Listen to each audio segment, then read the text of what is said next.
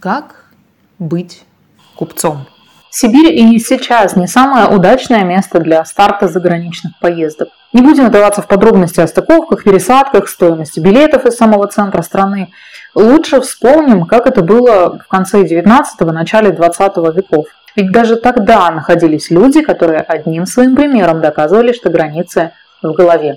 Путешествия в России до революции носили либо образовательный, либо религиозный, паломнический характер – Однако еще в 1777 году Вениамин Генш опубликовал приложением к газете «Московские ведомости» план предпринимаемого путешествия в чужие края.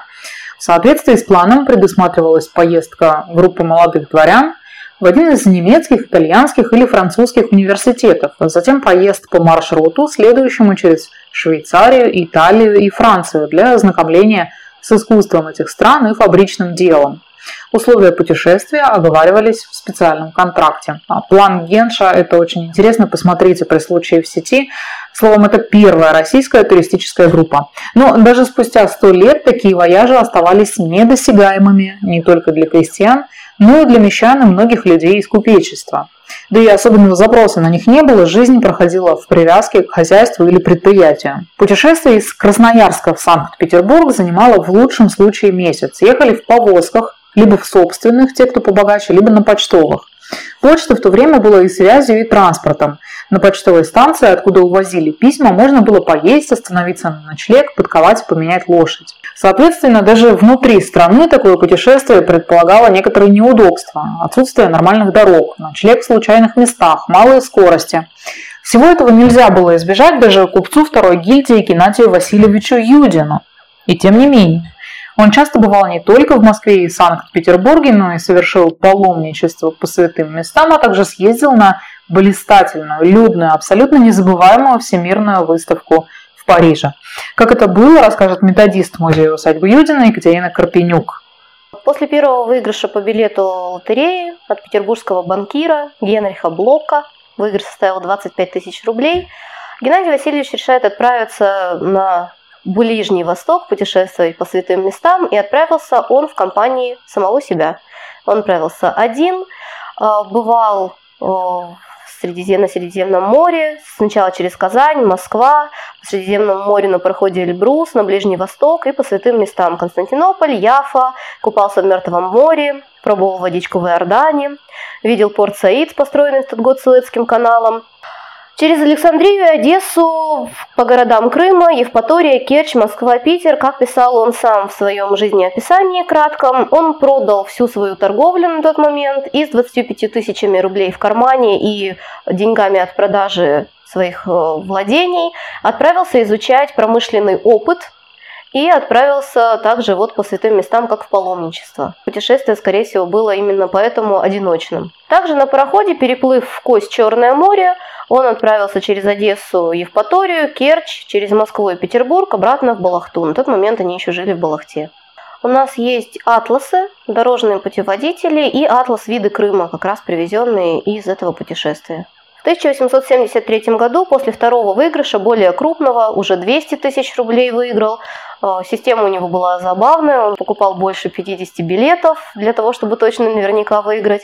Они вместе с супругой поехали обналичивать этот выигрыш, весело прожили лето в Петербурге, а затем отправились в путешествие по Европе. Обратно возвращались через Швейцарию, заехали в Вену на Всемирную выставку. Ну так, случайно абсолютно заехали в августе на Всемирную выставку в Вене.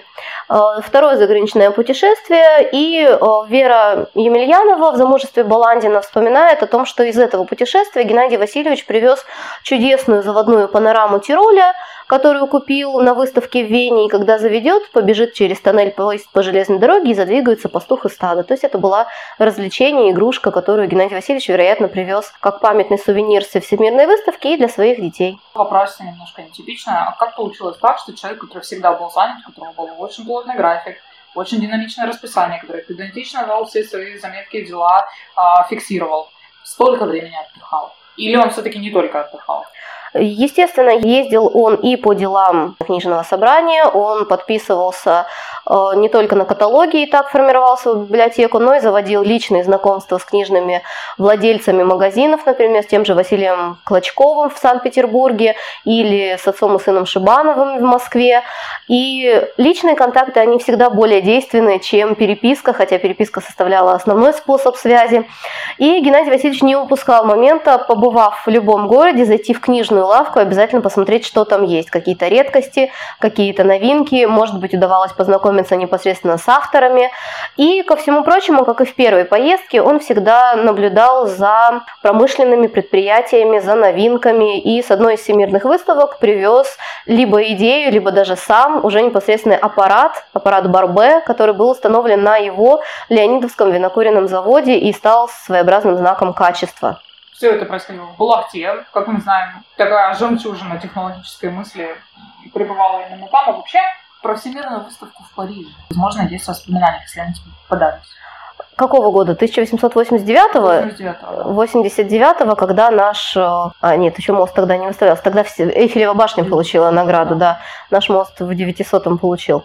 Но он был на Всемирной выставке осенью 1889 года, а, возвращался также через Швейцарию, Италию и Вену, и был в Петербурге и Москве, и неоднократно бывал в Петербурге и в Москве. В частности, он заехал в Петергоф и записался туда в купцы второй гильдии Петергофа, потому что купец Ачинский не так благозвучно и по-деловому, как купец второй гильдии Петергофа. Регулярно вносил гильдейскую плату в Петерговскую гильдию торговую, и если сам не мог приехать, то через поверенных отдавал эту выплату. И так как состоял больше 20 лет в этой Петерговской гильдии, потом даже был представлен к званию потомственного почетного гражданина, э, вот за это и получил. Не был замечен ни в каких дурных делах, ни он, ни его семейство. И поэтому получил вот такой высокий статус. Приписался он по случаю, никаких практических смыслов это не имел. Для улучшения торговли все-таки это действительно звучало более презентабельно сейчас мы говорим о том, что он не единожды как раз был в Питере и в Москве. Да. По делам. Вот по каким делам и как проходили путешествия вообще в то время? Путешествия занимали довольно долгий период и срок. Сохранились воспоминания той же Веры Баландиной, с которой Мария Юдина училась на бестужевских курсах в Санкт-Петербурге. И когда они возвращались на какие-то из каникул обратно в Красноярск, то они описывали, что ехали они почти 40 суток, и это было еще при хороших условиях, на перекладных экипажах, на кораблях по рекам, при том нужно было ждать благоприятную погоду, а на почтовых станциях необходимо было менять лошадей, так как лошади уставали, и они ехали в одной повозке, а багаж ехал в другой повозке. Вещей с собой брали очень много, так как путешествия занимали длительный период времени, набирали вещей и первой необходимости, и чтобы не скучать в дороге, дороги. У нас э, в музее представлен сундук, бытовавший в семье Геннадия Васильевича. По его объему можно оценить, сколько туда помещалось нужных вещей. Три отделения плюс потайной отсек. Э, кстати, этикетка, которая сохранилась на этом сундуке, говорит о скрупулезном и дотошном отношении Геннадия Васильевича к любой информации, к любому источнику информации. Там есть бумажная наклеечка, откуда этот сундук привезен и где он произведен на Литейном проспекте номер 46 в городе Санкт-Петербурге, в обойной чемоданной лавке мастера Деринга. То есть вот такой привет из прошлого в потайном отделении сундука имеется.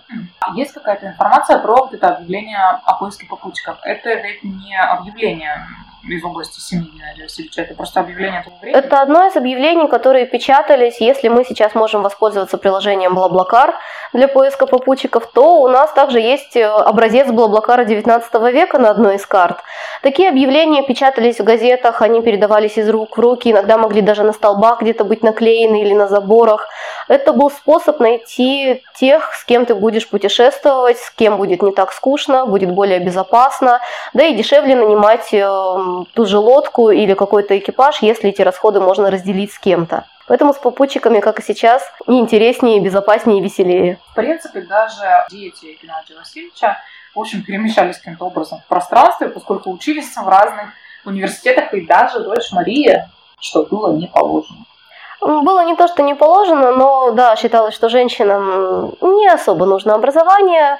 На этот э, запрет Мария и Вера Баландина начихали и отправились в Петербург покорять первые высшие женские бестужевские курсы.